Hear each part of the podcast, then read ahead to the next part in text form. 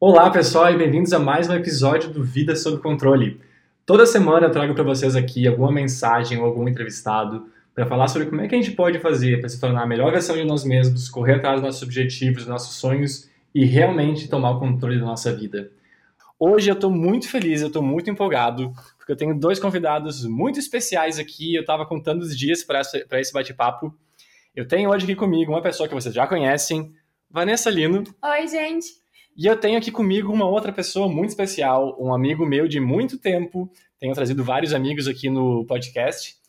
Essa pessoa, ela é formada em medicina na URGS, na Universidade Federal do Rio Grande do Sul, depois especializado em psiquiatria e finalmente especializado de novo em psiquiatria da infância e adolescência. Essa pessoa se chama Guilherme Menegon. E aí, Gui, como é que tu tá? E aí, gurizada, tudo bem? Obrigado tudo pelo certo? convite. Obrigado por topar estar aqui com a gente. Pessoal, o Gui é psiquiatra e uma das coisas que a gente já falou várias vezes aqui no canal e tem muitas perguntas a respeito é como é que a gente pode fazer para lidar com pessoas com depressão. E o motivo disso é que, como a gente já falou várias vezes no canal sobre depressão, porque é uma coisa que a Vanessa enfrentou no passado, as pessoas acabavam perguntando, João, como é que tu fazia para lidar com a Vanessa naqueles momentos, naqueles períodos?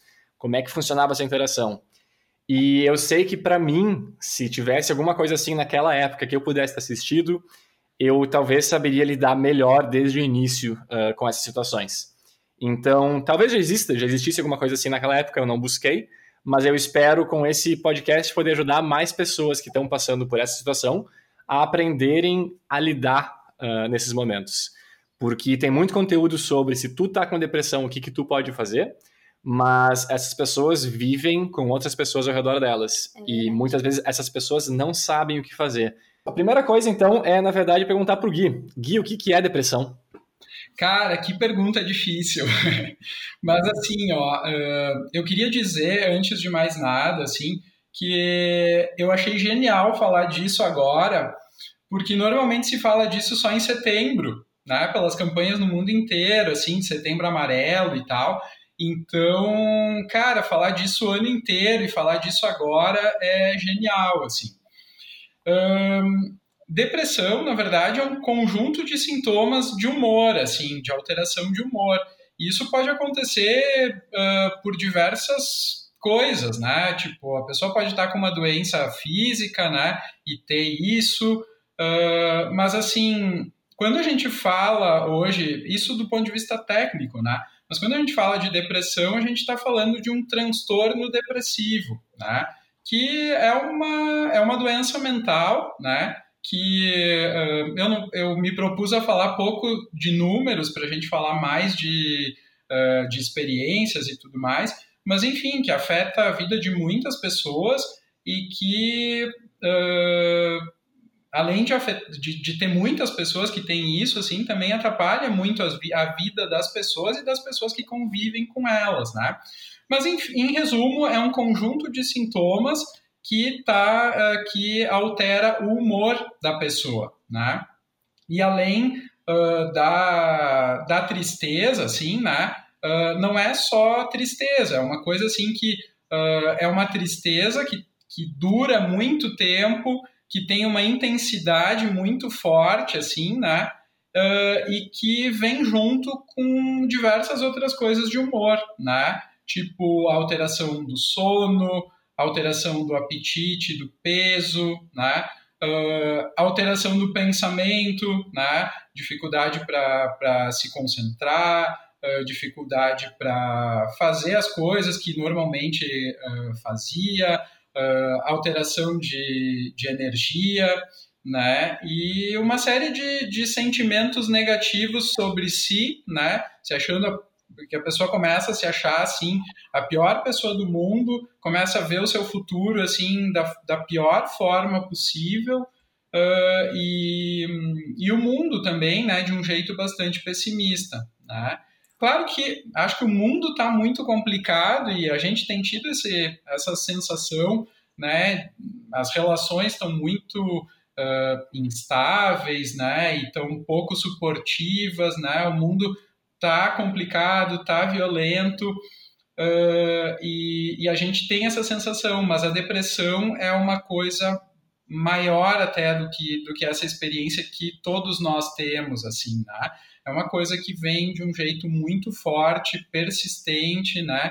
E que uh, dura bastante tempo, assim, né? Tem um impacto grande. Entendi. Falando demais. Eu consigo... Imagina, eu consigo relacionar isso bem com o que eu vi a Vanessa passar e pelo que eu vi no rosto dela falando sim com a cabeça o tempo todo, eu percebo que ela também consegue relacionar com o que é, ela passou. Certeza. E hum, eu acho que um dos próximos pontos a se discutir aqui, tu já abordou ele rapidamente, mas é tentar entender. No início que acontece, eu acho que nem as pessoas que estão vivendo ao redor da pessoa com depressão, nem a pessoa que tem depressão sabe que isso está acontecendo. Tu não sabe se isso é uma tristeza passageira. Como é que foi pra ti, Vanessa? Tu sabia desde o início? O que, que, que tu pensava no início? Eu sabia que eu tinha, tinha alguma coisa estranha, eu sabia que eu estava triste, mas eu tinha razões para estar triste. Então eu pensei que era uma tristeza. Tô triste porque tenho um motivo para estar tá triste. Mas é que nem ele falou, é aquela tristeza intensa, profunda e que não passa. Tu não vê um fim para ela. E aí chega um momento que tu. E aí eu pergunto pro Gui, na verdade, também, porque como é que a gente faz para saber que isso não é uma tristeza passageira, que de fato é algo mais sério que tu deve buscar ajuda? Eu acho que é, eu acho que esse isso que a Vanessinha estava falando é super importante assim, porque na verdade a depressão, assim como os outros transtornos mentais, uh, são de experiências que todos nós temos, né? Uh, só que numa intensidade muito maior. Então, assim, às vezes é muito difícil até para quem tem treinamento, sabe? Para os técnicos poderem definir, assim, né, qual é o, onde começa uma doença Uh, e onde é uma experiência normal. Tem casos mais extremos, assim, né? Que a pessoa está perdendo peso, que a pessoa não está dormindo, que a pessoa não está mais trabalhando, sabe? Enfim, que está já com um impacto muito grande, que daí fica um pouquinho mais fácil. Né? Mas assim, quando a coisa está começando mesmo, eu acho que essa experiência que a Vanessinha relata é, é, é bem isso aí mesmo, sabe? É muito difícil de, de de saber, assim, né? De, de saber exatamente o que está acontecendo, né? Por isso que, assim, eu vi um troço, assim, né, falando, uh, né, ler alguma coisa, né, que, sobre isso, assim, é uma coisa que pode abrir os olhos, né, para um fenômeno estranho que possa estar tá acontecendo. Mas não é fácil, assim, né, nem para quem está experienciando isso, nem para quem está convivendo, e acho que para os técnicos também não é uma coisa que, que é fácil, assim. Talvez seja menos difícil pelo treinamento e tal, mas tem situações que é bastante difícil, assim, né, de realmente perceber e tal, né. Acho e que em que momento você sugere que a pessoa vá buscar ajuda, então? Porque ela está se sentindo triste, mas não sabe se é uma tristeza passageira ou não. Que, que, será, em que momento ela deve buscar ajuda? O que, que tem que acontecer para ela buscar ajuda? eu acho que quando, quando alguma coisa tiver uh, diferente, assim, a gente até estava conversando antes, né, e eu acho que até na live que vocês fizeram, né, também, sobre uh, como é difícil para quem está junto, assim, também compreender aquilo, né, o que está uh, o que está acontecendo de, de diferente e e às vezes eu acho que é isso, assim, né? Poder ler sobre isso, buscar ajuda com alguém que possa dar uma ideia melhor, né? Até porque, assim, ó, tem diversos tipos de depressão, né? Tem diversas coisas que acontecem junto com os episódios depressivos, né? Então, hum, é muito importante buscar ajuda. E eu acho, assim, que a sensação de que uh, alguma coisa está diferente na gente, assim, é um, é um uma coisa difícil às vezes de poder ver, mas é uma das coisas que talvez possa uh, ser um, uma coisa inicial assim, né, para buscar ajuda assim. Uhum. É por isso que eu falei no meu vídeo que é importante que as pessoas se conheçam, porque Perfeito. quando a gente entra nesse momento da depressão, nessa tristeza, enfim, a gente começa a ter comportamentos diferentes, é importante que a gente consiga reconhecer que aquilo não é a gente. O que, que mudou para ti? No começo eu pensava que era só tristeza, mas eu sempre fui uma pessoa muito ativa, uma pessoa com muita energia de fazer tudo e de não parar um segundo. E quando eu vi que eu queria ficar enterrada na cama o dia inteiro, aí, ok, realmente não tem tem alguma coisa errada aqui, porque eu já não me sentia mais eu. Eu era só, só uma coisa aleatória, sabe? E aí, quando chegou nesse ponto e também tu percebeu que realmente eu tava diferente, que eu precisava pedir ajuda, aí foi onde eu fui procurar ajuda, fui no médico e aí que tudo foi acontecendo. Pois é, e é, é interessante, para mim é interessante fazer esse, esse podcast porque eu acho que eu sou muito abençoado que eu nunca tive nada, nunca tive nenhum tipo de coisa próxima à depressão, eu acredito. Eu sempre fui muito tranquilo com tudo nesses aspectos. Então eu vejo que eu converso com a Vanessa e com outros amigos que passaram por isso e eu, cara, eu não consigo imaginar o que é passar por isso, mas eu vejo na Vanessa que não é frescura, não é qualquer coisa assim. Tipo, eu vejo que é realmente sério, que ela não consegue controlar isso. E enfim, do meu lado também é difícil porque eu quero ajudar. E aí vem a próxima pergunta, na verdade. No caso da Vanessa, ela comentou. No início ela não sabia, depois, ok, eu percebi junto também que alguma coisa tinha mudado. Ela foi buscar ajuda e aí ela foi diagnosticada com depressão. E aí naquela época eu lembro que era muito difícil para mim saber o que fazer, porque eu fiz provavelmente todas as coisas que não se deve fazer, eu fiz naquela época. Que é, Vanessa, mas para, olha só, o mundo é tão maravilhoso, tua vida é tão boa, tu tem tudo aqui, por que, que tu tá reclamando? Não reclama, tu tem só que começar a trabalhar mais duro, tem que acordar mais cedo, tem que correr atrás. É só querer, e vamos, é só querer, é só querer. vamos. Uh, isso daí é só desculpa. Então, acho que todas as coisas pra gente que não se deve fazer, eu fiz. Mas, o que que tu pode fazer para ajudar? Eu tô morando com a Vanessa, isso são cinco anos atrás, quatro anos atrás. Isso. A Vanessa tava com esse, esse momento de depressão forte, e eu tô morando com ela. O que, que eu faço, Gui? Como é que eu ajudo a Vanessa? Cara, uh, eu tava pensando aí enquanto tu, enquanto tu falava, assim, né? Que uh, também é muito difícil para quem não tá passando por aquilo, assim, né? É muito difícil de, de entender, assim, né? Uh, de novo, eu acho que os técnicos fazem um esforço, né, por conta do, do, do treinamento, né? Mas se colocar no lugar é muito difícil.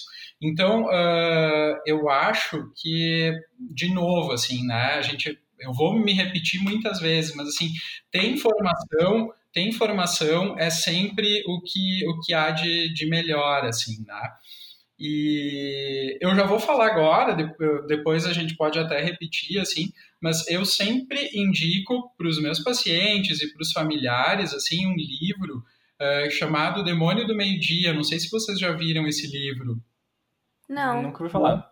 Esse livro ele foi escrito pelo Andrew Solomon. Ele é um, um jornalista americano. Ele é homossexual. Uh, eu acho que ele deve ter alguma coisa de personalidade também, né? Uh, que, aliás, é uma das uh, problemas de personalidade, transtornos de personalidade são coisas que andam bem junto com a depressão, né? Aumentam até o risco da pessoa ter um, um, uma depressão, né?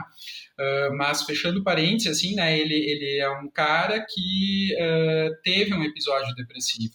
E ele passou por todas essas fases, assim, né, de não saber exatamente o que estava acontecendo, de ser incompreendido uh, já de muito tempo, porque tinha toda, toda a questão da homossexualidade dele, né, e de, de do impacto na, na vida dele, enfim, né, e, na, e de como a família dele via aquilo e tal. Então ele passou por todas essas fases, não sabia bem ao certo, né, passou por diversos tipos de tratamento, diversos profissionais e tal. E aí ele resolveu uh, virar, de certo modo, um ativista em relação a isso. E ele escreveu um livro que é um, entre aspas, assim, um tratado sobre a depressão.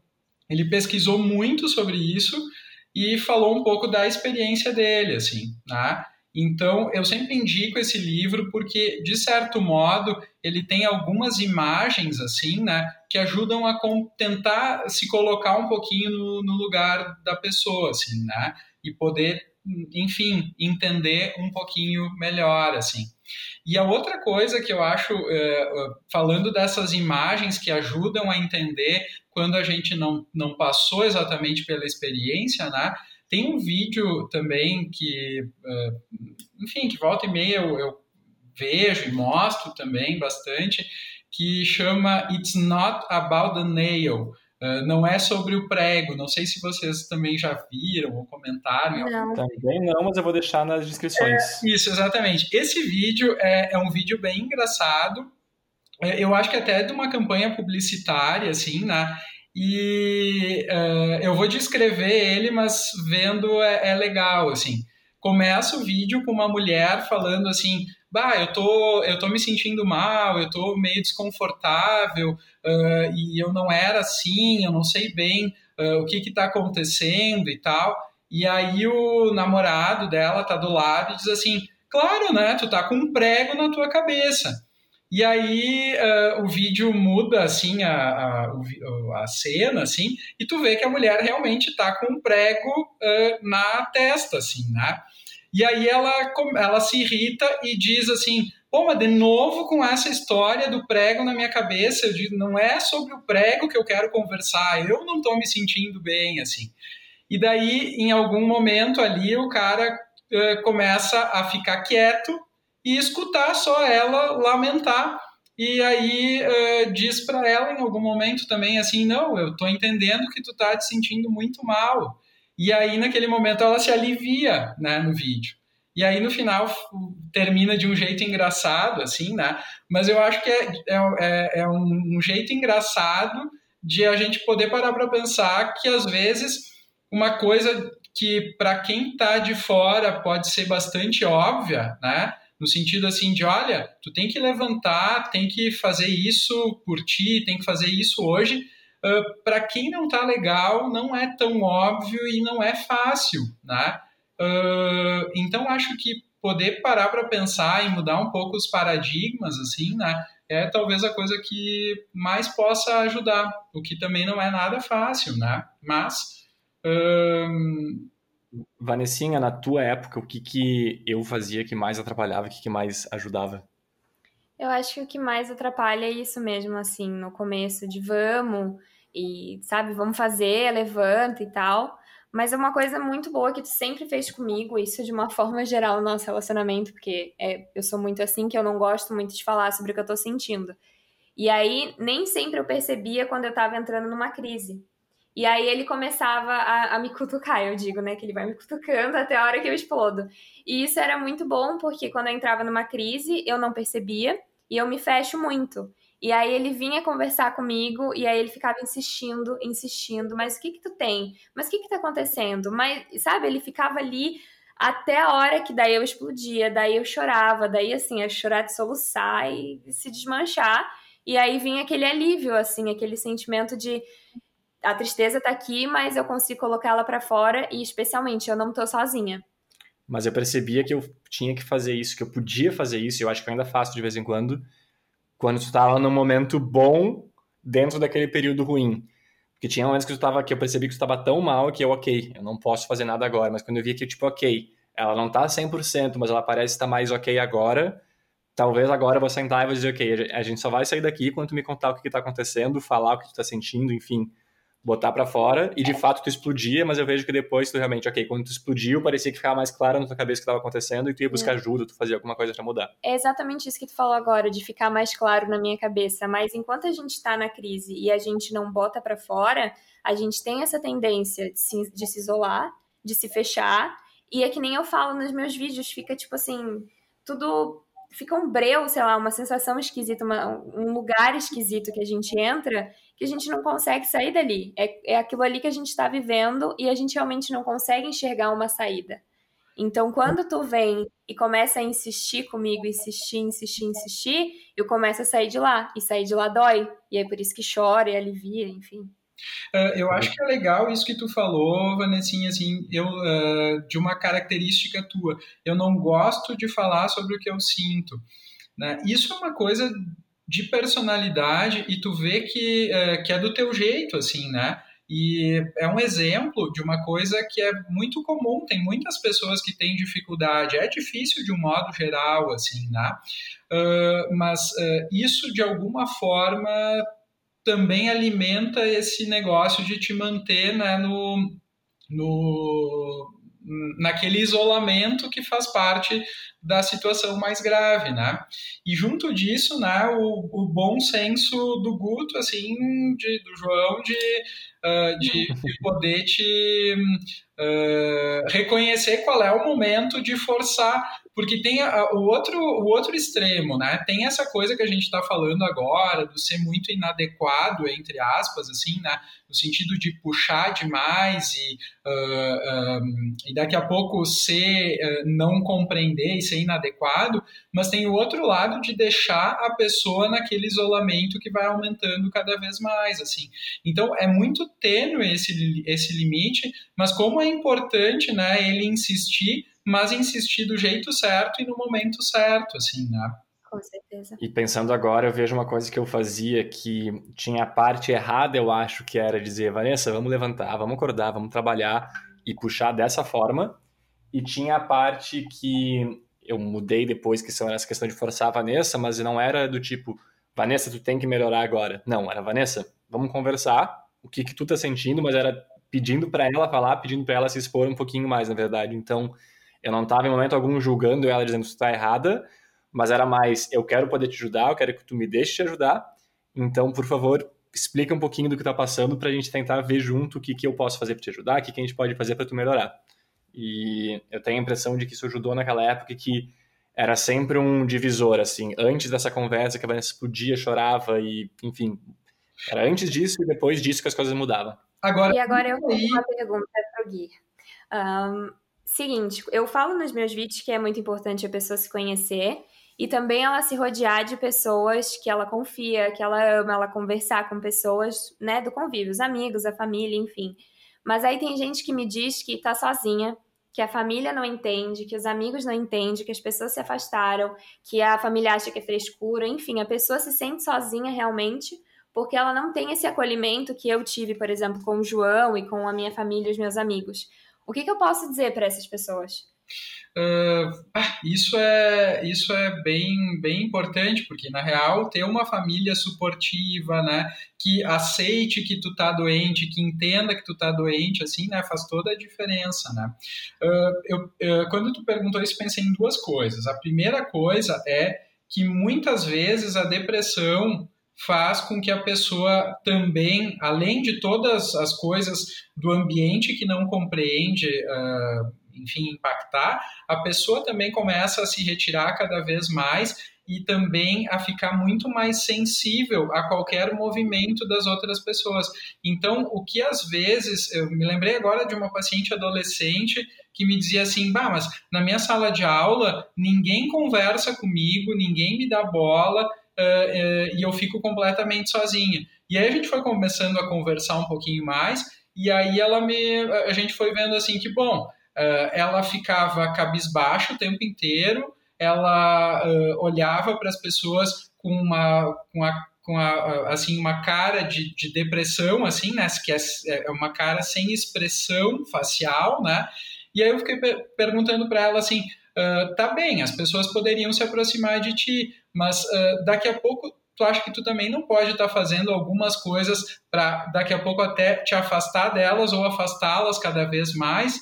Então, acho que essa é a primeira coisa, né?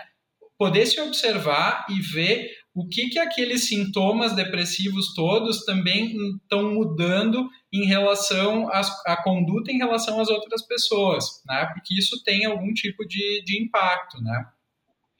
E a outra coisa é que, uh, assim, dependendo do lugar do mundo em que se está, existem alguns grupos de, de apoio, assim, né? E depende da, da própria cultura. Eu tenho pacientes, por exemplo, que são evangélicos, né?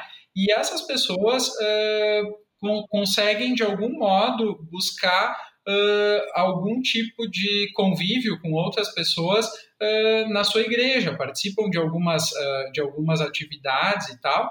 E até é interessante de ver quando elas estão deprimidas, assim, né, que elas acabam vendo de um jeito distorcido as outras pessoas, né? Então, uh, buscar na sua comunidade algum grupo em que possa se inserir né, é uma coisa que pode, que pode ajudar. E, em última instância, de modo geral, nos países existem algumas linhas de, de busca de socorro, assim, né? Aqui no Brasil, a gente tem o Centro de Valorização da Vida, que é 188, que é um número que se pode ligar, assim, né, 24 horas por dia, 7 dias por semana, né? e uh, é gratuito, dá para ligar de qualquer telefone e é uma linha para se conseguir uh, conversar com alguém, assim, né, ter algum tipo de, de ajuda, assim, né. Uh, mas, de novo, eu acho que talvez uma das coisas mais importantes, é, claro, existem famílias complicadas, existem situações sociais complicadas, né? E, e aí o problema se torna bem mais complexo, né? Mas, assim, de modo geral, o que, é, o que é comum a todos os casos de depressão é essa distorção do pensamento, da forma como está enxergando as outras pessoas e as reações das outras pessoas e as próprias condutas, né, que às vezes reforçam o afastamento das outras pessoas. Não sei se faz sentido isso que eu estou falando. Ah, tá 100%. Eu acho que eu adicionaria só uma coisa aqui, bem simples, mas é, se tu tá passando por isso, indica esse podcast ou esse vídeo para tua família, para essas pessoas verem, porque se tu é uma pessoa que acha que depressão é de mentira e não existe, tem o guia aqui falando e provando que sim, é uma doença e tu não tá ajudando nada fazendo isso, né? Então, é. espero que as pessoas cada vez mais entendam isso. É porque como não consegue ver, tem gente que não acredita. E como é realmente uma doença muito ligada a isso de tristeza e tal, a pessoa acha, é uma tristeza, mas tristeza passa. Uhum. A minha tristeza, eu que não tenho depressão, minha tristeza passa. Como é que a tua não tá passando? Uhum. Então, é, eu entendo que pode ser confuso para as pessoas, mas então que as pessoas consigam se abrir mais para possibilidade, sabe? É, existe, tá aí, não é uma coisa inventada. Então, pelo menos tentar entender um pouco mais, porque já é difícil pra gente que tá passando por isso. E ainda ter alguém do lado falando que é frescura, só piora. E tem que cuidar também uma outra coisa que é o outro extremo, né? Que é não se esconder atrás da depressão, né? Tipo, não buscar ajuda, sabe? Também não se informar, uh, não fazer de repente, não buscar uma alternativa de tratamento que realmente ajudou outras pessoas e que pode ajudar, sabe? Uh, eu sempre digo, esta é a parte da pessoa que está doente. Às vezes a pessoa que está doente não está conseguindo se ver como doente, né? Daí é outro ponto. E, às vezes, e é até um marcador, digamos assim, de gravidade da depressão. A pessoa está deprimida, está tão mal e daqui a pouco não consegue eh, se perceber doente. Mas eu também vejo muito isso, né? De muitas vezes a pessoa se esconder atrás da doença e também não fazer os movimentos que são importantes, assim, né? Embora muitas vezes também tem essa parte de a pessoa não se reconhecer doente, né? Não admitir que precisa de ajuda. É. é eu acho que se você está ouvindo isso, talvez essa é a hora de pausar o podcast, pausar o vídeo, ir para o Google buscar onde é que tem um médico próximo de ti, alguém que tu possa buscar ajuda e agendar isso agora, porque com certeza. Não precisa esperar ficar pior para buscar um médico. E eu já recebi uma mensagem de uma menina que falou assim: Vanessa, eu acho que eu tenho depressão, mas eu tenho medo de ir no médico e ser diagnosticada com depressão. Uhum. Aí eu falei para ela: olha, são duas coisas. Uma, se tu tiver depressão e tu for diagnosticada, que ruim que tu tem depressão, mas que bom que tu foi diagnosticada e vai poder ter o tratamento. Se tu ficar sem ir no médico, tu vai ficar nessa dúvida. E aí, se tu realmente tem depressão, só vai piorar, tu vai começar a te enterrar cada vez mais nisso e não vai ter o tratamento adequado. Então, se tu percebeu que tem algo estranho, se tem algo mudando em ti, que tu não te reconhece mais, não espera, procura ajuda porque pode ser que não seja nada e pode ser alguma coisa. E vem dizer, né? Quando tu tem o diagnóstico, por mais que tenha esse carimbo e tem todo o preconceito, tem toda a coisa da, da loucura, né? E como a gente enxerga, assim, as coisas, né? Mas, assim, uh, dá um nome e um nome adequado para aquilo que a gente está sentindo e ser ouvido né, com respeito uh, e, e, e, ter aquilo de alguma forma diagnosticado, assim, né, é libertador. Porque daí tu realmente abre portas, né, de poder um, ver, enxergar as coisas de um jeito diferente. A depressão, ela é tão, tão difícil, assim, né, que uh, a gente não consegue enxergar, até porque é um extremo de experiências que todos, todos nós temos, então é muito complexo por conta disso, assim, né? E é uma coisa que eu acho tão complicada que é tipo assim, é, é como se a pessoa ficasse com uma barreira na frente dela e não conseguisse enxergar as coisas como elas de fato são porque tudo fica uh, enviesado, né? A gente costuma dizer assim que é como se a pessoa colocasse um óculos com uma lente cinza, porque ela não consegue Exatamente. ver nada de positivo. E isso é uma coisa comum a todas as depressões, né? A pessoa tem um viés de negatividade, né? Então assim, ela só ela consegue perceber, todos nós temos na nossa vida coisas legais e coisas não legais e coisas terríveis, né? Mas quando a pessoa está deprimida, ela só vai conseguir ou vai conseguir perceber com uma facilidade extrema só as coisas negativas, né? De si, do mundo, do futuro, né?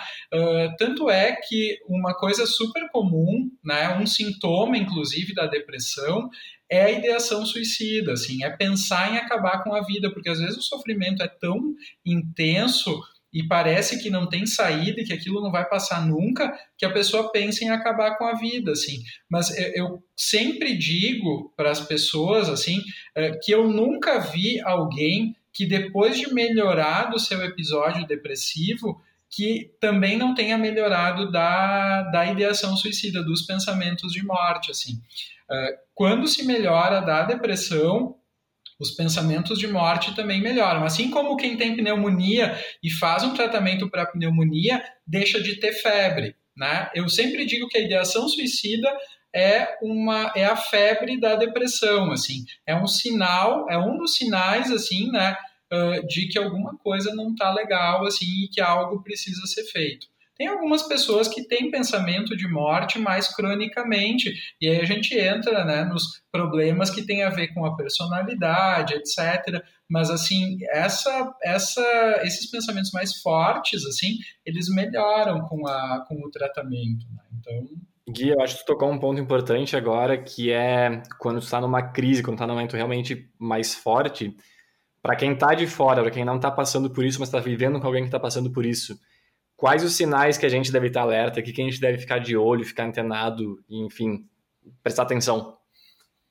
Eu acho assim que uh, tanto para crise como para assim até para o início, porque às vezes o diagnóstico assim, né, a coisa aparece numa crise assim, né, num momento assim em que vem a gota d'água, sabe? A pessoa já, já não está muito legal e daqui a pouco, sei lá, acontece qualquer coisa que a pessoa que deu errado dentro daquilo que ela está esperando. Qualquer coisa, às vezes é, uh, sabe, choveu. Hoje eu não queria que chovesse, daí choveu, sabe? Uma coisa que, que não tem controle, que não, ou eu vou no mercado e não encontro aquilo que eu quero, uma frustração pequena para quem não está legal, pode ser a gota d'água, assim. E às vezes é aí que a coisa fica mais evidente e aparece, assim, né?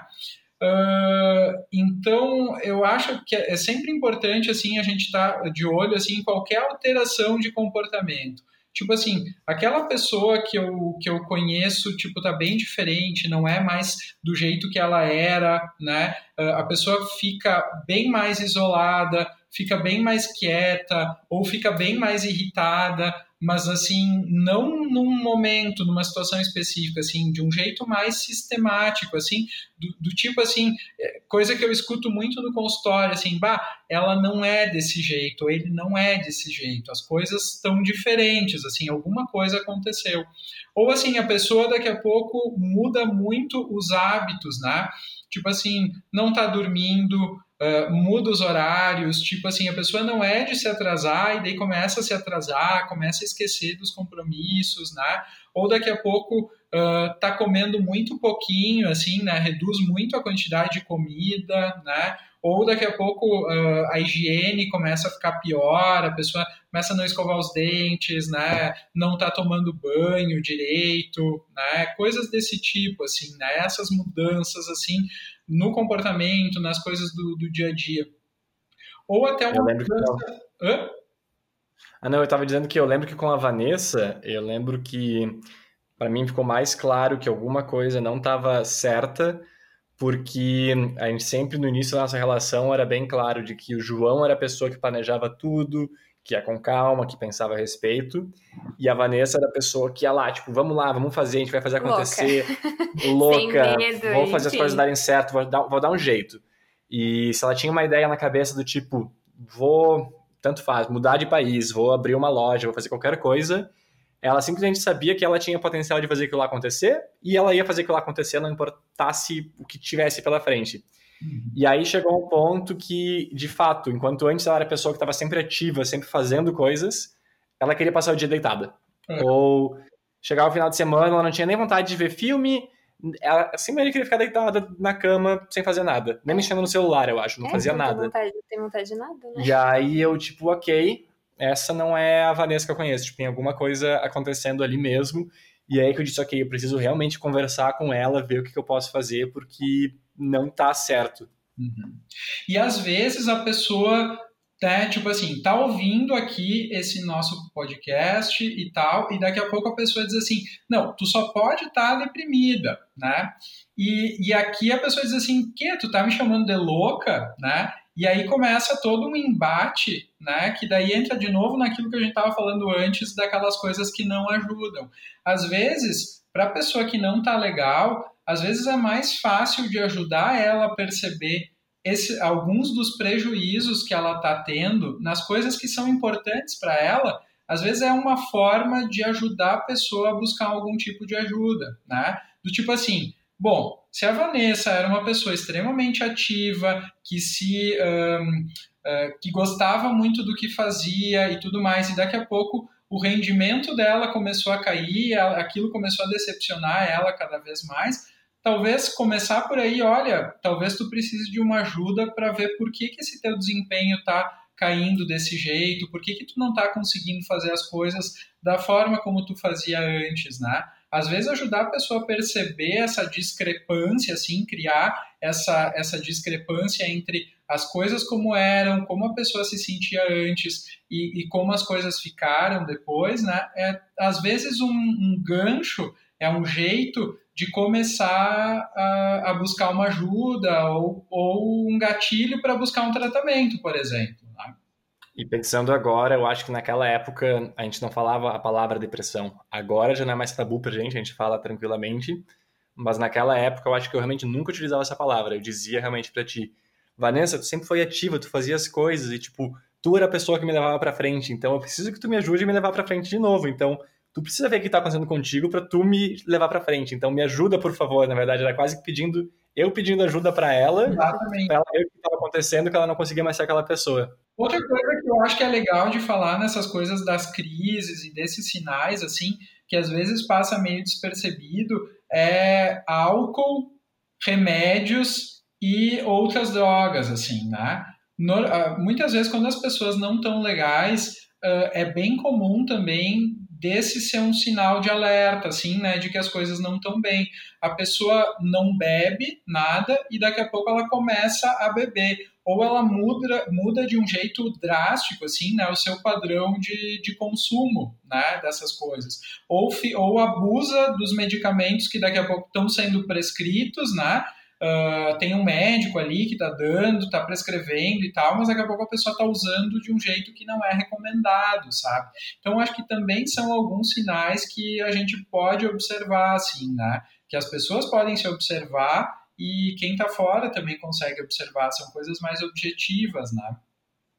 E quando tu percebe que a pessoa está realmente numa crise, tá? Durante o período de depressão grande, digamos assim, uh, ela está num período pior ainda e ela pede para ficar sozinha. A gente deixa essa pessoa, a gente deixa essa pessoa sozinha. O que, que a gente deve fazer nessa hora? É, eu acho que não, não deve deixar sozinho. Até uma coisa que eu, que eu tinha que, que eu tenho que falar é isso, assim, né? Como às vezes as pessoas, uh, principalmente as pessoas assim que têm uma boa estrutura, que uh, interna, assim, né, que se conhecem, que são mais inteligentes, né, que têm mais recursos, assim, internos, às vezes isso a depressão aparecer, a pessoa vai até funcionar muito no seu limite para daí precipitar, acontecer esse negócio que é a gota d'água e daí a coisa aparece e aparece de um jeito muito intenso.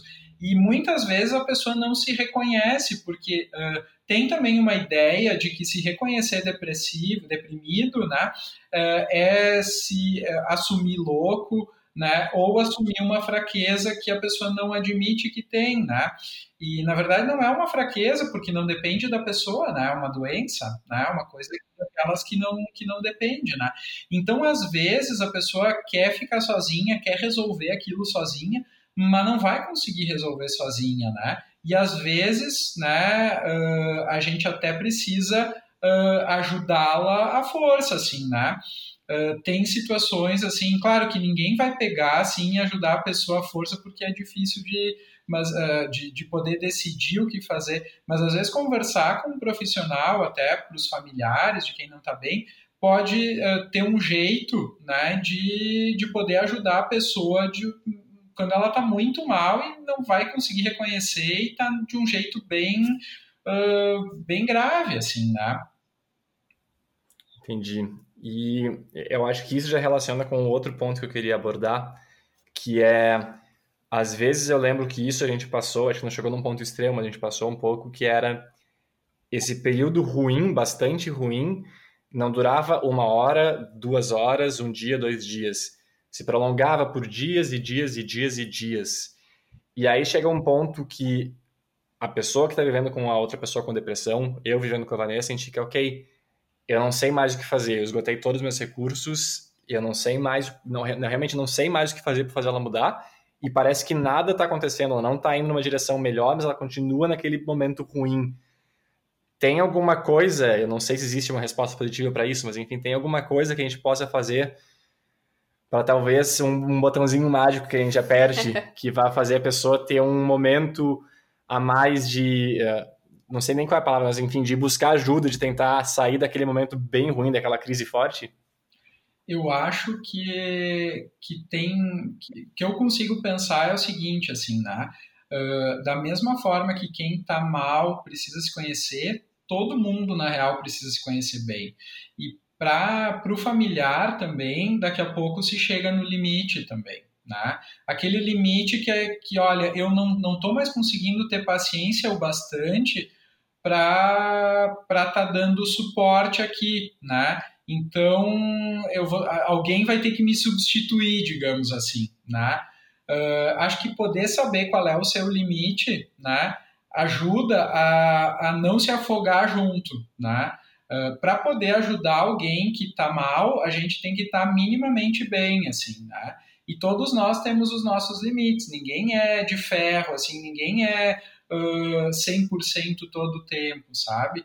Então, acho que a pessoa que está junto também precisa saber o momento de, de buscar uma ajuda para se ajudar, para daí poder ajudar a outra pessoa, sabe? Entendi. Acho que é aquela história que falam do avião sempre, de colocar a máscara em si mesmo primeiro, depois na outra pessoa. Acho que Exato, é isso que tu quer dizer, então. Né? Exatamente. Ou assim, de ver alguém na praia se afogando e querer eh, salvar sem ser salva-vida sem ter treinamento de, uh, de natação, assim. Perfeito. Uh, então, uma dica prática nesse caso é se tu tá no momento que tu tá perdendo a paciência, talvez, um, uh, tu também talvez conversar com esse profissional e pedir ajuda sobre o que que tu pode fazer para ajudar outra pessoa. E a outra coisa, não sei se faz sentido, que seria, por exemplo, chamar outra pessoa próxima, tentar trazer mais gente para perto para ajudar também, para é compartilhar dessa ajuda? É isso aí. Eu acho que é bem isso, assim, né? A gente precisa ampliar a rede, assim, né? Uma pessoa sozinha, às vezes, é difícil, né? De, de dar conta de tudo. Eu acho que é exatamente isso. Buscar outras pessoas para ajudar e buscar orientações de como poder se ajudar e de como poder ajudar outra pessoa, porque tem essa outra parte, assim, né? Um ambiente que não tá legal, que tá mais uh, doentio, assim, né? Pode fazer as pessoas ficarem doentes também, né? Daí, daqui a pouco, uh, em vez de ter uma pessoa deprimida, daqui a pouco a gente tem mais de uma pessoa deprimida, né? E aí a coisa não, não vai para frente mesmo, né? É, isso é uma das coisas que eu ouvi, uh, eu li nos comentários, nas perguntas que mandaram no, no, Instagram.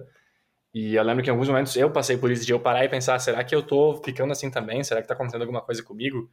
Eu acho que felizmente não aconteceu, mas tu chega a ficar confuso, porque às vezes tu vê, tu vive isso tanto todo dia, e tu fica pensando, será que isso agora é ela ou será que sou eu? Que que tá acontecendo? Tu fica um pouco confuso em relação a isso, né? Eu acho assim, ó, depressão é tão grave que, uh, que assim, ó, no momento que surge essa confusão, tem que buscar alguma, algum olhar externo, assim. Eu quero falar assim, uh, tem que buscar um, um, apoio técnico, assim, alguém que tenha um treinamento nisso para poder dizer o que é o que. Gui, e eu tenho mais uma coisa que é mais uma curiosidade minha para entender um pouco melhor. Eu vejo que muitas pessoas, não só Vanessa, mas outros amigos meus, que têm depressão, tiveram depressão, eles geralmente, junto com isso, vieram outras coisas como crise de ansiedade. Uhum. Eu lembro que no início também era outra coisa difícil para mim de entender o que, que é isso, o que, que acontece nesse momento. É uma coisa real. A Vanessa dizia que o dedo dela paralisava. Tu pode até explicar o que, que tu passava, Vanessinha? É que travam, as mãos travavam, o corpo inteiro formigando, o rosto formigando e um choro desesperado e aquela, aquele batimento cardíaco que parece que o coração vai sair pela boca. E é, são é um período assim, tipo, uns minutos assim. E aí eu lembro que era uma coisa que para mim era muito doido de ver acontecendo e tipo, o que, que eu posso fazer para ajudar. Depois de um tempo, inclusive, eu comecei a ver os sinais na Vanessa. Então, eu lembro uma vez que estava viajando, a gente entrou num restaurante lotado e aí eu, ok, vai acontecer agora na Vanessa. Conseguia ver no rosto dela, ficava meio pálida, uma cara de pânico mesmo, a respiração dela ficava ofegante, e daí, ok, tá lotado, ela vai ter que achar espaço. E eu comecei a abrir espaço no meio das pessoas para sair da loja.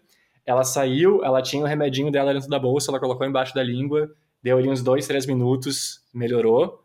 Mas depois de alguns episódios eu consegui entender um pouco melhor e, enfim, prever que isso ia acontecer e poder ajudar ela. Mas tem alguma relação? Por que, que isso acontece? O que, que é isso? É, na verdade, é, eu acho que isso é, é tri importante, não só pela porque as crises são graves, assim, mas porque a depressão nem sempre, uh, assim, nem todas as depressões têm crises de ansiedade, assim, né? Porque uh, tem algumas depressões com sintomas de ansiedade, uh, a comorbidade, assim, né, o acontecer junto um transtorno depressivo e um transtorno de ansiedade é bastante comum, assim como é comum acontecer um transtorno depressivo junto com um transtorno de personalidade. Então, uh, às vezes, uh, pessoal, tem mais de uma coisa acontecendo ao mesmo tempo. E isso é importante porque a abordagem é completamente diferente, assim, né? Numa crise de ansiedade, né, existem uma série de coisas que a gente trata, assim, treina, né, para poder fazer nesses momentos. E uma das coisas é poder reconhecer o mais, uh, o que que desencadeia mais frequentemente e assim o que que, como é que eu consigo, entre outras coisas, uh, o que desencadeia e que outras coisas eu posso, uh, que outras informações eu posso ter que que possam me fazer antecipar ou ter uma ideia se eu vou ter a crise ou não, se vai acontecer a crise ou não. Então, assim, uh, existem muitas coisas que precisam ser feitas. E além desse reconhecimento, desses treinamentos, né, e aí treinamento de respiração, relaxamento e tal, também uma das formas de lidar com a crise de ansiedade é uma medicação que alivia a ansiedade, assim, né? Então essa é uma das coisas que dá para se fazer para lidar com essas crises. Agora, é importante dizer que uh, nem sempre é a mesma coisa, nem todas as depressões, nem todas as pessoas que estão deprimidas têm crises de ansiedade, e nem todas as pessoas que têm crises de ansiedade e que têm até ataques de pânico, né, que seria um tipo de crise de ansiedade, assim, uh, têm depressão, né? Então, mas coisas podem acontecer juntas, assim, né? Entendi. Não é necessariamente uma causa e consequência, mas elas podem acontecer juntas ou não. Ou ok. Não, exatamente. Mas se acontecem, tem, tem assim, uh, manejos de orientações e medidas específicas para lidar com ela, né? Acho que a Vanessinha é um caso interessante que ela realmente, com o tempo, ela conseguiu virar profissional nisso, né, Vanessinha? Como lidar. É, é que a gente vai se reconhecendo, né? Isso que você estava falando, é muito importante se conhecer e saber que tem coisas que o teu corpo faz, sinais que ele dá, que não são normais, não são coisas que acontecem o tempo inteiro. Hoje, para mim, é uma coisa muito física, assim. E aí, a respiração é uma coisa que me ajuda muito. É eu parar tudo que eu tô fazendo e me tentar, assim, ao máximo, né? Porque é um momento muito difícil me dedicar só aquele momento a prestar atenção no que está acontecendo e me dedicar à minha respiração. Porque e tu daí, percebe nos batimentos cardíacos, tu falou, né? Eu percebo os meus batimentos cardíacos, eles começam a acelerar demais E aí antes eu não sabia, mas agora eu sei que se eu deixo o batimento, né, o batimento não tenho que deixar, ele acontece, mas se eu deixo a minha respiração e junto com o meu batimento e acelerar ainda mais a respiração, o batimento fica pior e aí vira uma bola de neve. Uhum. Então eu percebi que se eu presto atenção na minha respiração, me concentro só nela, eu paro de me concentrar naquele desespero que, que me rodeia, porque é esse sentimento, e eu vou me focando em respirar mais devagar, e aí o batimento também vai começando a diminuir, e eu vou respirando assim, e eu deixo acontecer, porque eu vou fazer o quê? Eu vou me prender? Não vou, eu deixo a, a coisa passar, porque eu já sei que vai passar. Então. Eu acho que o mais doido disso é que no início eram crises geralmente, tipo, como eu falei antes, num restaurante lotado, depois de uma briga familiar, uma discussão familiar que a gente tinha tido. Então era um momento tenso, digamos assim. Uhum. Mas teve um episódio recente, agora isso tornou muito mais difícil de acontecer. Mas teve um episódio recente que a Vanessa realmente falou: é físico. A gente estava em Londres viajando, dentro de um parque, se divertindo pra caramba. Ela disse: Nossa, João, fazia tempo que eu não estava tão feliz que nem hoje. E ela disse assim: Nossa, eu tô tão feliz que meu batimento tá acelerando. João, eu preciso parar. Eu tô tendo uma daquelas crises porque meu batimento acelerou e eu tô muito eufórica agora. E aí ela realmente estava tendo uma crise, teve que parar, teve que controlar a respiração para voltar ao, ao normal, né? É, eu percebi que nos extremos eu, eu não fico bem. Quando eu tô muito, muito, muito triste, eu fico muito mal, obviamente. Quando eu tô muito, muito, muito feliz também, vira uma coisa sem controle, parece. E aí o meu corpo não sabe o que fazer com isso. Essa é a impressão que eu tenho. Uhum. E aí eu tenho também que parar e me acalmar. Agora, esse negócio de se conhecer leva tempo, né? E, e é um processo muito difícil de se fazer sozinho, né? Uh, acho que se observando a gente consegue saber bastante da gente, mas de novo assim não é feio, não é ruim uh, poder procurar uma ajuda para se conhecer melhor, né? Com certeza. Gui, uma última dúvida antes das considerações finais. A Vanessinha, quando ela buscou tratamento, enfim, foi no médico e começou o tratamento, ela tinha o remédio que tinha sido recomendado. Uh, não sei se tem algum ponto a tocar em relação a remédio, mas eu lembro que uma, coisa que ela, uma das coisas que ela fazia às vezes era não ter o remédio sempre com ela. É importante ter o remédio sempre. O remédio, sempre. ele tá falando do tipo emergencial, assim, para os momentos de crise e tal. É, ela tinha os dois, né? Um que tomava todos os todos dias, os dias e outro que era para momento de crise. É. E eu lembro que eu, como pessoa que estava junto com ela, só queria ter o remédio, porque eu dizia, se eu não souber o que fazer, se eu não tiver como ajudar ela, pelo menos tem o remédio que ela pode tomar na hora e ver se aquilo lá vai dar uma ajuda, porque para mim, se ela tinha o remédio, eu ficava tranquilo. Uhum. Se ela não tinha o remédio, eu não vou dizer que eu ficava mais nervoso que ela, mas eu ficava muito nervoso junto. Sim. Uh, é que assim, ó, tem muitos tipos de crise, né? Se a pessoa tem uma depressão, né? Uh, e tem essas crises, né, e está indicado o remédio, daí sim tem que estar tá junto, mas não é todo mundo que precisa e que tem indicação desse remédio emergencial, né. Uh, se a gente for falar de depressão, né, como transtorno mental, né, que não é secundário a nenhuma substância, que não é secundário a nenhuma doença outra, né, uh, por exemplo, estou dando esse exemplo porque tem muitas pessoas que têm um problema de tireoide, por exemplo, uh, e que tem um quadro depressivo clássico, assim, né, às vezes acontece junto um problema de tireoide e o problema de depressão. Então tem que ver junto ah, porque muitas vezes as pessoas que têm um problema de tireoide, por exemplo, têm essas crises de ansiedade, né? E daqui a pouco não é o, não é o remédio emergencial, não é o remédio uh, para depressão que vai resolver o problema, né? Um outro ponto importante é que se a pessoa está tendo muita crise de ansiedade, é porque o seu tratamento de, tem alguma coisa que não está legal com o seu tratamento de base. Ou é ela que não está conseguindo reconhecer a, as crises o bastante e daqui a pouco precisa de uma psicoterapia né, para poder compreender isso melhor, ou é o, seu, o tratamento da sua depressão que não está legal ainda, né? Os remédios, os tratamentos de base para depressão, eles não funcionam da noite para o dia, né? Então, num período inicial é comum, é normal. E quando eu falo em período inicial, assim, é de mais ou menos quatro semanas, né? É o tempo que leva para a gente saber se o remédio está ajudando, se não está ajudando e tal. Então, nesse período inicial, é comum de acontecer da pessoa ainda ter muitas crises. Agora, se passa esse momento inicial, a pessoa não melhorou nada, e ainda tem muitas crises de ansiedade, no caso de ser uma depressão com crises de ansiedade, é porque alguma coisa precisa ser ajustada, provavelmente, né? Uh, e a gente precisa lembrar que tem uh, muitos tipos de depressão, né? Os dois tipos mais comuns é a depressão unipolar e a depressão bipolar, né? E os, aqui uh, são os dois tipos mais comuns porque os tratamentos eles são bem diferentes, na verdade, né? Ou em alguns pontos parecidos, mas de modo geral bem diferentes, né? Então é importante saber que tipo de depressão se tem e o que está junto com a depressão, se tem algum outro transtorno acontecendo junto, para poder otimizar melhor todo tipo de tratamento, não só as medicações, né, quando elas são necessárias, uh, mas também outros tipos de abordagens e de tratamentos e de cuidados que são necessários. Eu acho que ao longo do vídeo, do, do, do áudio aqui, do, do, podcast, a gente falou muito das coisas que acontecem no geral, assim, né?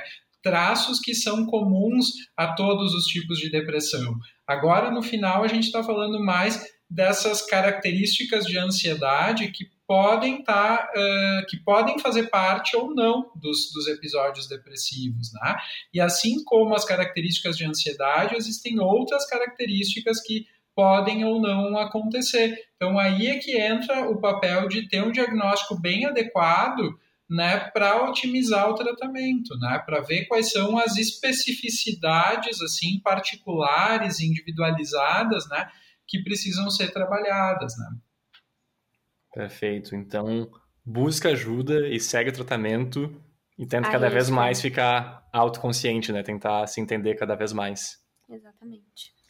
Perfeito, Gui. Eu acho que eu cobri todos os pontos que eu queria cobrir. Não sei se, Vanessinha, tu tem alguma pergunta a mais, algum comentário a mais? Não, acho que a gente falou bem em... tudo que precisava ser dito. Então, Gui, dicas finais para quem tem, para quem vive com alguém com depressão. Qualquer dica, qualquer consideração final? Tá. Tem duas coisas que eu queria falar. Uma delas é que na busca dos tratamentos, né, ou da, dos técnicos para buscar algum tipo de ajuda, tem muita gente que diz assim, bah, eu já passei por muitos tratamentos e ninguém conseguiu me ajudar de fato, assim. Então, uh, continua procurando, porque tem alguém que vai conseguir te ajudar. Nessa, nessa procura, é muito importante que a pessoa, não só que seja uma pessoa com quem uh, eu consiga me entender, que eu consiga me sentir à vontade, né? Mas eu preciso saber se essa pessoa, além de ser uma pessoa querida, que eu me sinto à vontade e, e confio, se é uma pessoa que tem uma formação adequada, né? Se ela realmente está capacitada para aquilo que ela está se propondo a fazer. Uh, eu tenho que dar uma, uh, tenho que verificar no órgão, né, que cadastra uh, o, aquele profissional para ver se ele realmente tá, tem aquela formação que ele diz que ele tem e se ele realmente está adequado, né, naquilo que ele está fazendo. Aqui no Brasil a gente tem Uh, o cadastro nos conselhos regionais, né, no caso dos médicos, né, eu estou falando. Tem o cadastro nos conselhos regionais e também no Conselho Federal. No caso dos conselhos regionais aqui do Rio Grande do Sul, né, uh, entrando no site do, do Conselho Regional de Medicina do Rio Grande do Sul, tem uma parte que fala ali médicos ativos. Colocando o nome do médico todo ali, aparece se o cara realmente está cadastrado e quais são as especialidades que o cara está cadastrado, né? Então, eu acho que é um cuidado que é importante para se saber se, se a pessoa que eu estou procurando realmente está capacitada para aquilo. Eu acho que, além de ser uma pessoa que eu me sinto à vontade, se tem uma formação que está adequada para aquilo que eu preciso, se está adequadamente, se tem uma comprovação daquela formação que a pessoa diz que tem, eu também uh, preciso tirar todas as dúvidas e a pessoa precisa me responder as dúvidas, né? Eu preciso saber se essa, quais são os efeitos colaterais dessa medicação, né? Como é que, como é que vão ser os ajustes, quanto tempo que eu preciso voltar para revisar, né? Isso eu estou falando do ponto de vista médico, assim, né? Eu acho que essas pistas, assim, ajudam a encontrar uma pessoa. E o outro lado disso é que, às vezes, as pessoas também, por não melhorarem, né, acabam procurando muitas vezes muitos profissionais diferentes e às vezes não conseguem dar continuidade para uma linha de, de tratamento que é iniciada e que às vezes precisa ter uma continuidade assim para ser ajustado do melhor jeito possível, né? Porque muitas vezes os problemas são mais complexos, tem outras coisas acontecendo junto e isso precisa ser adequado. Mas eu preciso saber todas essas coisas, né? Se a pessoa está realmente formada, se ela tem capacidade, né, e condições de fazer aquilo que ela está se propondo. E a outra coisa que eu acho que é importante é que nem todas as depressões precisam de remédios, né? Mas as depressões graves sim precisam de remédio. Isso tem uh, evidência, tem comprovação científica que os remédios funcionam nesses casos melhor do que, do que não usar remédio, que o remédio é uma parte do tratamento, às vezes os remédios não funcionam e tem outros tratamentos que são indicados, né? Um dos tratamentos, que talvez seja papo para um outro podcast, é a eletroconvulsoterapia, que em alguns casos é indicado, é um dos tratamentos mais seguros que tem, né? E que tem um estigma muito forte, muito grande, mas que às vezes é indicado e é necessário e funciona bastante. E hoje a forma como é aplicada é de uma forma bastante uh, segura, né? Uh, e os tratamentos, quando o remédio, quando necessita, quando se necessita usar um remédio, é importante ter em mente que o remédio para tratar, tratar a depressão é um tratamento, né? Que tem o objetivo de organizar os neurotransmissores que estão que não estão ou as, as vias neurais que não estão funcionando muito bem e os neurotransmissores que não estão uh, funcionando adequadamente também no cérebro. Então são tratamentos que uh, não são para o resto da vida, na maioria das vezes são por um tempo limitado, né?